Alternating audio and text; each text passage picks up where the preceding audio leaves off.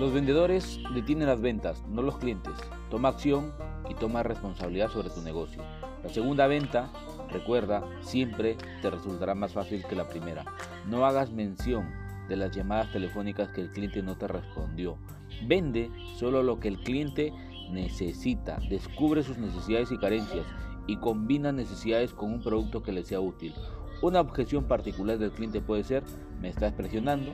Diferente a esta, tu respuesta puede ser, Señor, está confundiendo mi creencia y pasión al saber que este es el producto adecuado para usted.